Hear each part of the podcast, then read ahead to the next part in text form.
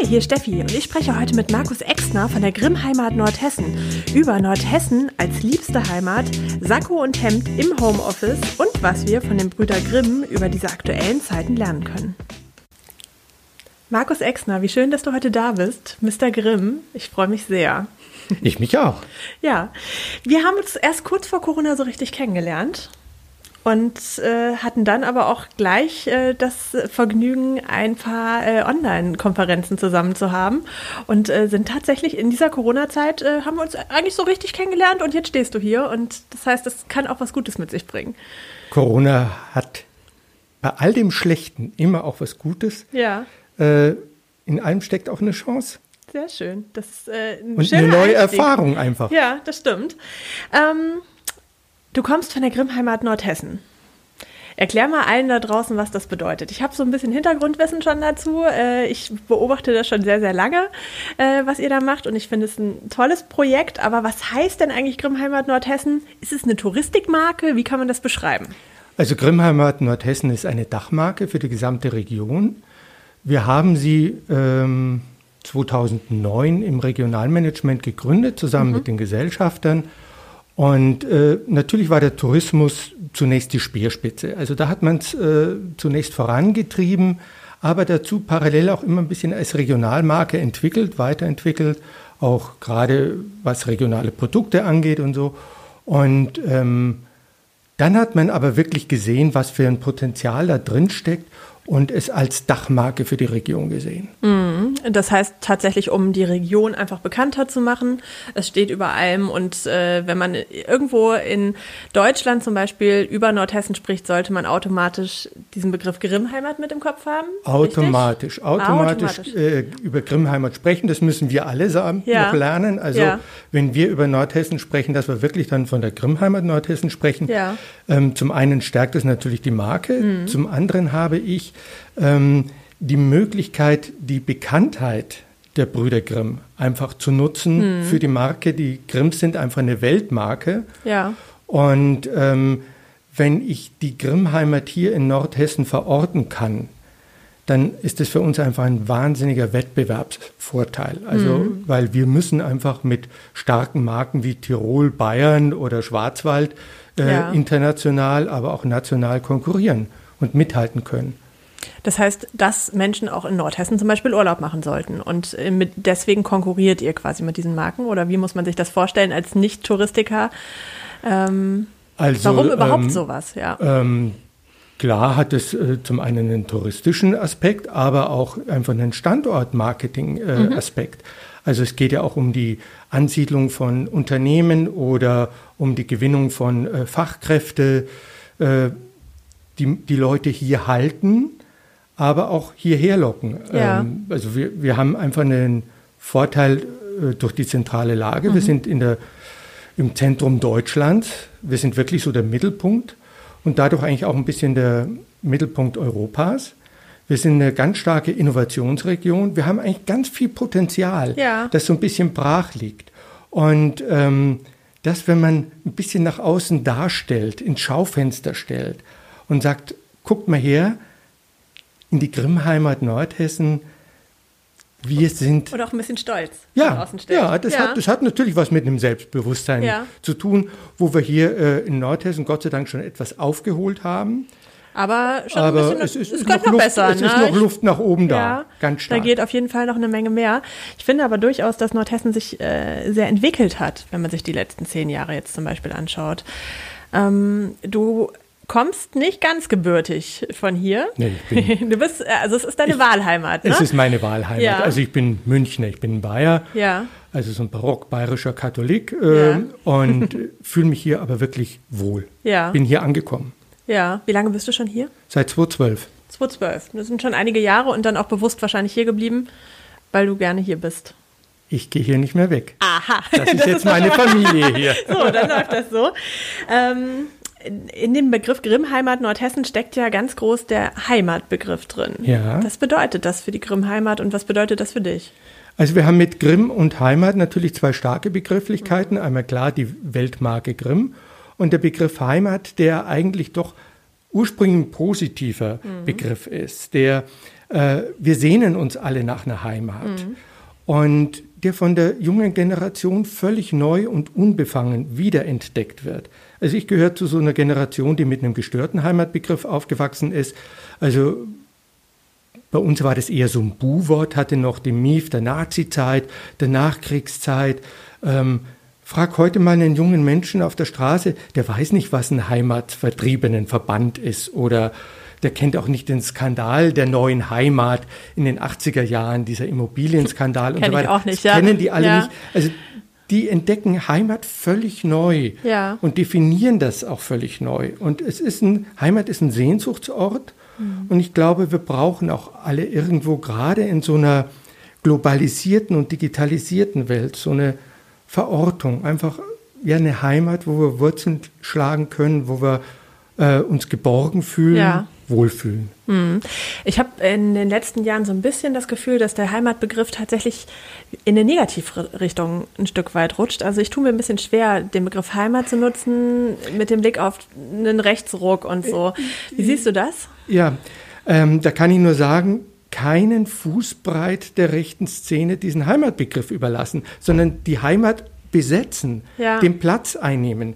Äh, und bitteschön nicht politisch. Also ich bin gar kein Freund jetzt von diesen Heimatministerien, abgesehen mhm. davon, dass ich überhaupt nicht weiß, was die machen. Also ich habe von, von Herrn Seehofer bis heute noch nichts mitgekriegt, was er in seinem Heimatministerium in Berlin macht. Ähm, Heimat ist ein Begriff, der gehört in die Herzen der Menschen. Da gehört er hin und nicht in die Politik.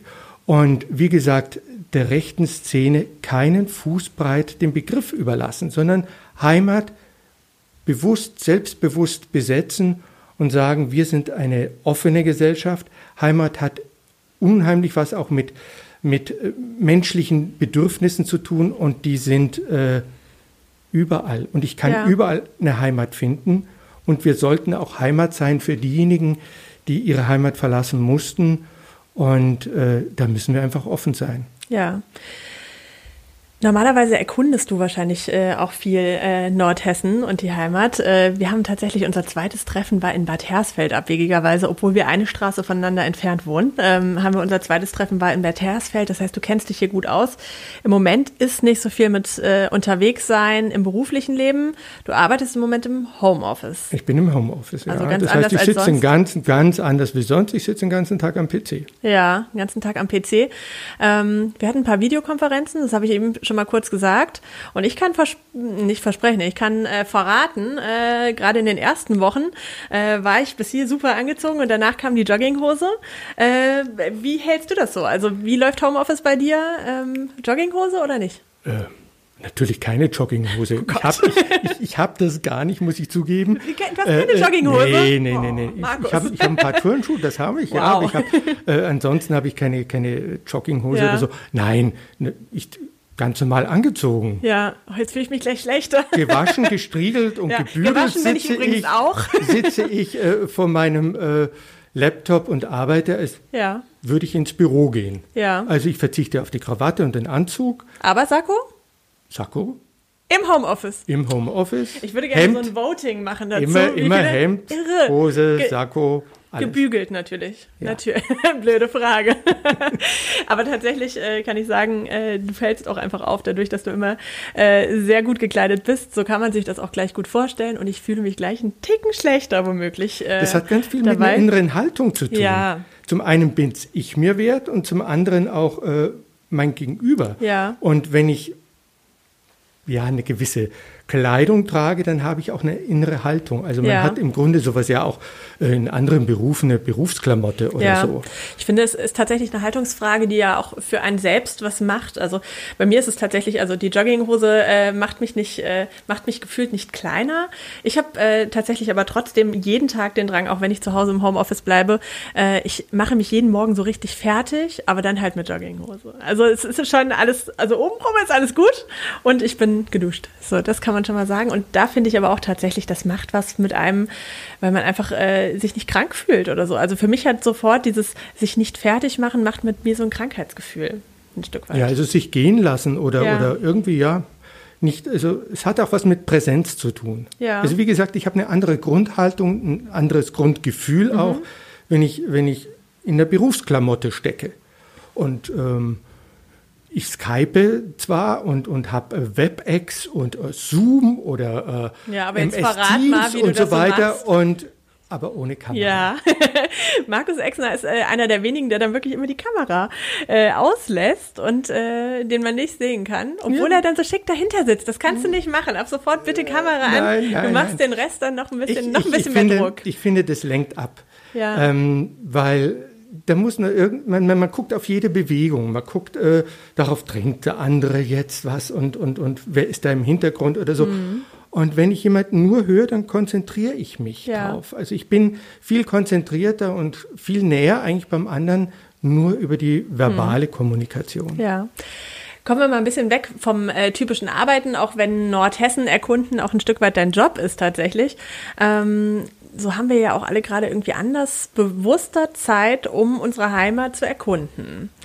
Machst du es auch gerade bewusster? Und wenn ja, haben wir vielleicht einen kleinen Tipp von Mr. Grimm, was wir in Nordhessen mal erkunden sollten? Was machst du so? Also ich mache es äh, nicht bewusster, weil ich habe es schon immer gemacht. Mhm. Also sobald ich irgendwie am Wochenende mal frei hatte, raus in die Region. Und ähm, aber ich mache es jetzt mit mit vielleicht noch mehr Genuss, mhm. weil ähm, dieses Homeoffice mit uns natürlich oder diese Kontaktsperre auch und dieses so beschränkt sein in ja. allem äh, mit uns doch viel macht und diese Sehnsucht nach draußen, ähm, die genieße ich jetzt einfach ja. äh, und, und ich, ich lebe das jetzt wirklich aus, indem ich äh, Ausflüge mache. Ja, also nicht jetzt ab auf die Straße einfach nur, sondern schon so richtig in die Natur. Ähm, gerne am Sonntag, Samstag, Sonntag mal raus in die Natur, mhm. in den mhm. Wald, Abstand gewinnen. Mhm. Und da habe ich einfach bei uns äh, in Nordhessen die wunderbare Möglichkeit, diese weiten Naturlandschaften, um Abstand zu gewinnen, ja. von, den, von der ganzen Belastung, auch von diesem ganzen Thema Corona und mhm. so weiter da das draußen heißt, die physisch, Natur. aber psychisch auch so genau, ein bisschen äh, sich daraus lösen zu können. Genau, die Natur, die weiß nichts von Corona und ich habe dort auch nicht das Problem. Ich glaube ja, die Natur hat sogar einen großen Vorteil durch Corona gerade äh, fast. Also vielleicht weiß sie davon und denkt, Mensch, jetzt kann ich richtig aufblühen gerade. Also sagen wir mal so, unsere Klimaschutzziele ja. werden derzeit erreicht. Ja, da läuft dank auf einmal Corona. was. Ne? Also man merkt, wenn man will und muss, mhm. dann kann man durchaus auch solche Ziele einhalten. Ja. Und äh, da draußen im Wald ich habe kein Problem, Abstand zu halten. Ja. Also der Mindestabstand der funktioniert der, der da. funktioniert ne? da ganz ja, problemlos. Man ist ja fast erschrocken, wenn man jemanden trifft, außer man äh, besucht die totalen Hotspots. Ähm, äh, für die Zuhörer und Zuschauer, die vielleicht jetzt denken, Mensch, ja stimmt, ich könnte jetzt mal viel mehr Natur erkunden. Äh, hast du so ein paar Tipps, wo man hin sollte?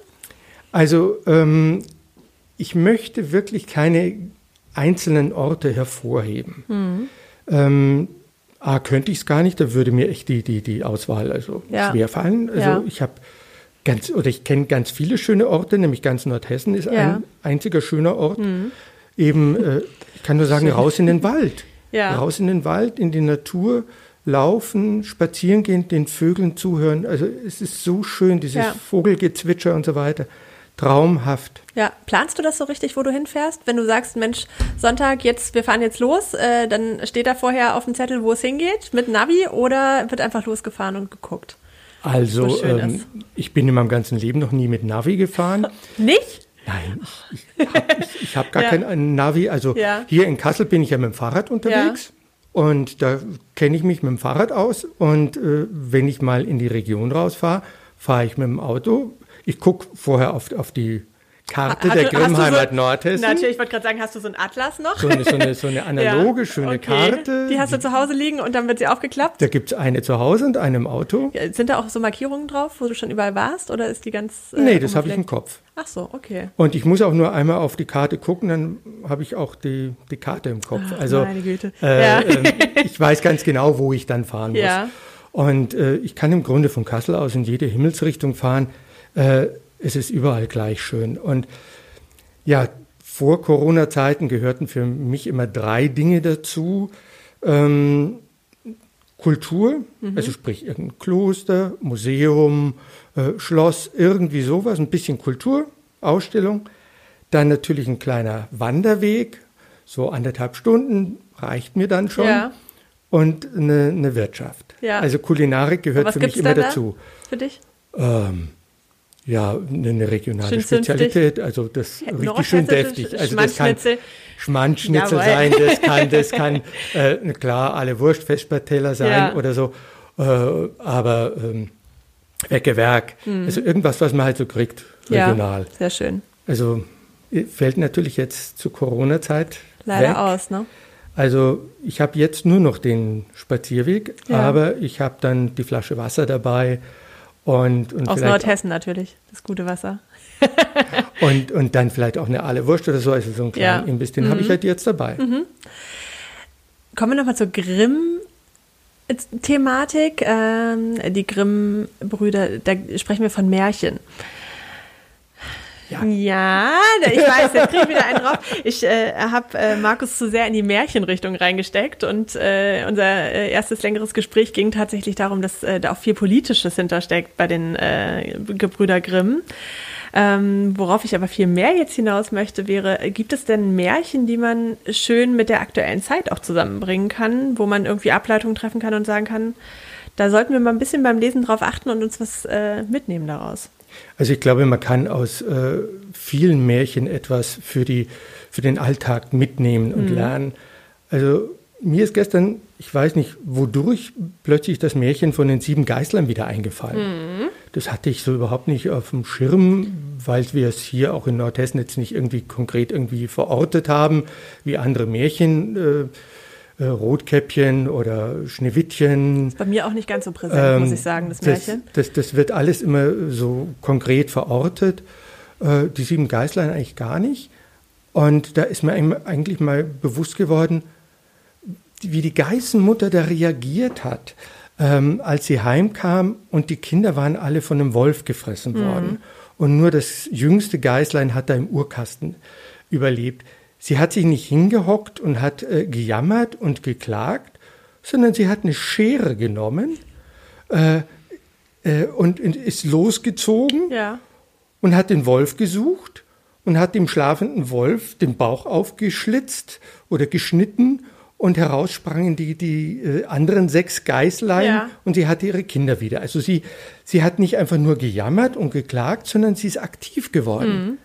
Und das finde ich eigentlich jetzt wieder schön. Da habe Ja. ich mir gedacht, also das jetzt äh, Ja. in, in, in Zeiten von Corona, okay, Corona ist schlimm, der ganze Shutdown, ein, ein, ein wirtschaftliches Fiasko.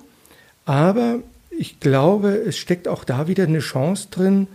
Äh, wir können handeln, wir können unser Handeln vielleicht auch mal überdenken und äh, durch die Krise haben wir einen neuen Blick drauf und wir können vielleicht einen Neustart neu ausrichten. Wir können zum Beispiel vielleicht sagen, ja, wir, wir äh, haben mehr die, die Nachhaltigkeit im Blick. Ja.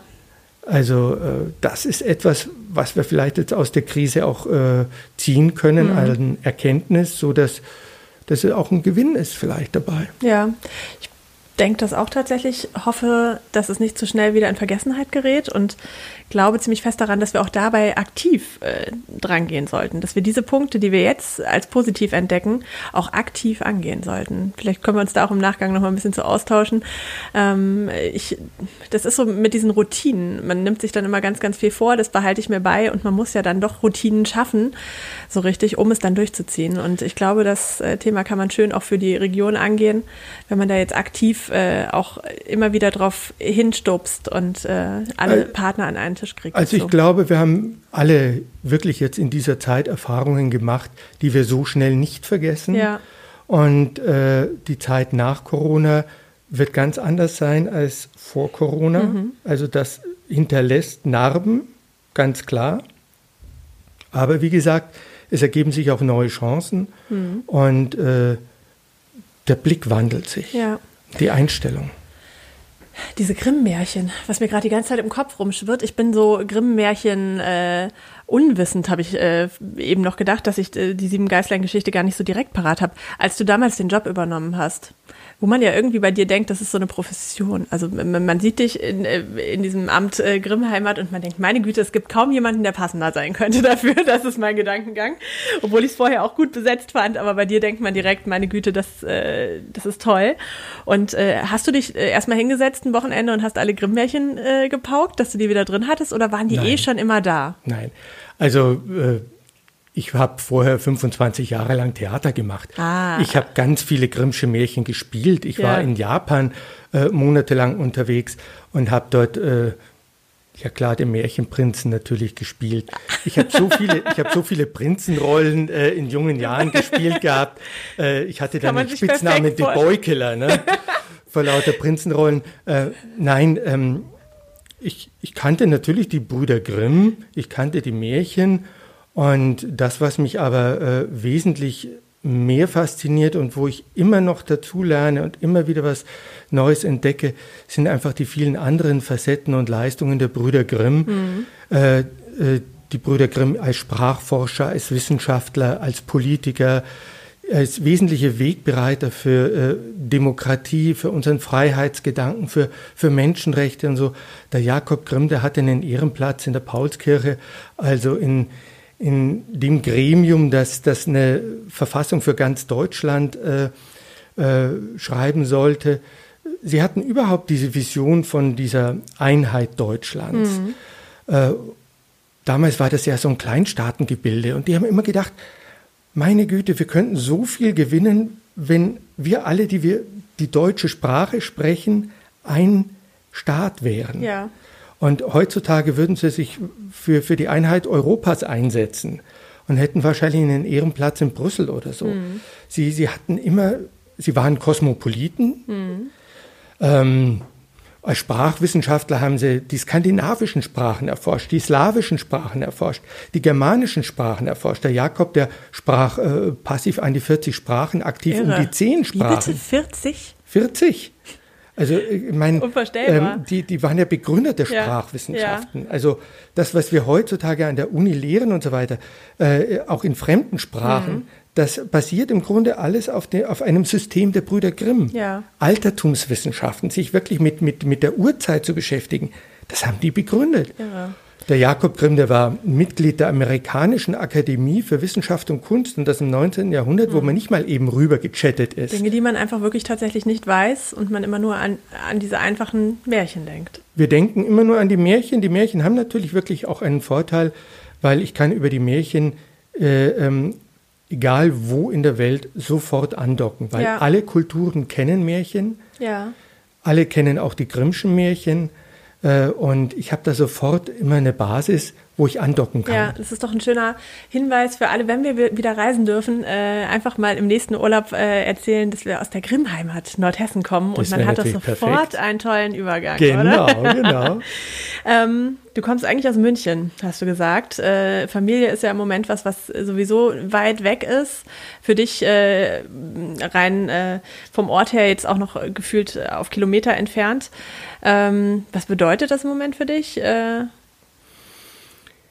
Also ich habe hier im Grunde eine neue Familie gefunden hier in Nordhessen. Also ich fühle mich hier heimisch und wohl. Natürlich, ich habe nach wie vor klar meine Familie auch in München, meine Geschwister, Nichten, Neffen, Großneffen, äh, Freunde und so weiter. Aber ähm, ich habe das jetzt in dieser Zeit, in dieser Corona-Zeit ganz stark gemerkt, ähm, wie, wie verlässlich im Grunde unsere nordhessischen Netzwerke sind. Ich meine, da haben wir uns ja dann auch so richtig kennengelernt, Ja. als es darum ging, nordhessen.help an den Start Ja. zu bringen. Das war unsere, unsere Sache, wo wir dann eher Ja. äh, miteinander dann äh, korrespondiert haben. Und ich habe, da komme ich wieder auf die Grimms zurück, bei, bei Wilhelm Grimm ein Zitat gefunden aus dem Jahr 1854. Und der hat damals geschrieben, man fühlt in dieser zerstörenden, die Menschen trennenden Zeit, was Treue und herzliche Liebe im Familienleben wert ist. Und das trifft für mich jetzt so auf diese Zeit zu. Also wir alle, wir alle spüren jetzt einfach, wie wertvoll es ist, eine Familie zu haben. Und ich habe hier eine ganz tolle nordhessische Familie, diese Akteure in unseren Netzwerken, die Partner, die Menschen auf der Straße. Äh, das ist für mich einfach wunderbar. Wie schön. Also das, das spürt ja. man jetzt einfach. Und ich glaube, das spüren die Leute zu Hause auch. Ich glaube auch. Das, man spürt es äh, auch ohne Video beim Videocall. das kann ich dir sagen. Markus, drei abschließende Fragen, äh, die wir jeden äh, Teilnehmer hier äh, stellen am Ende. Das erste, was ich nach Corona mache, ist. Also, wenn es wieder möglich ist, ich sehne mich einfach wirklich mal wieder Menschen zu umarmen, ja. in den Arm zu nehmen. Ja. Das, was man ja jetzt nicht darf und nicht soll und auch nicht macht. Aber dann. Aber dann. Mein prägendstes Erlebnis während Corona war?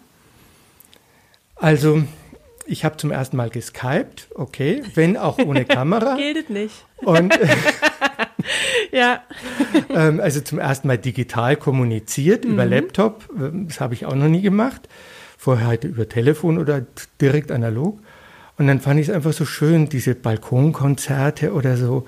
Also auch bei mir in der Nachbarschaft wenn man dann, dann runtergeht die Straße äh, und, und, und der Diego sitzt auf dem Balkon und, und spielt, das Toll. ist einfach, einfach schön. Ja, folgendes sollten wir uns von Corona beibehalten. Unbedingt die regionale Verbundenheit. Ich glaube, wir haben alle gemerkt, wie wichtig regionale Wertschöpfung ist und wie wichtig äh, diese kurzen Lieferketten sind. Also, dass wir uns nicht abhängig machen von Fernost, von, von fernen Zulieferern, sondern diese regionale Verbundenheit und dieses äh, Wir rücken zusammen, mhm. dieses Nordhessen Help oder so, das ist doch einfach eine, eine tolle Sache. Unbedingt einfach die regionale Verbundenheit und die Treue zueinander. Ich freue mich sehr, dass du da warst, Markus. Und ich freue mich jetzt schon darauf, auf die äh, Zeit nach Corona dich äh, zu umarmen, wenn wir uns wiedersehen und äh, direkt in der Nachbarschaft einen Wein trinken können. Vielen Dank. Ich mich auch. Danke. Tschüss.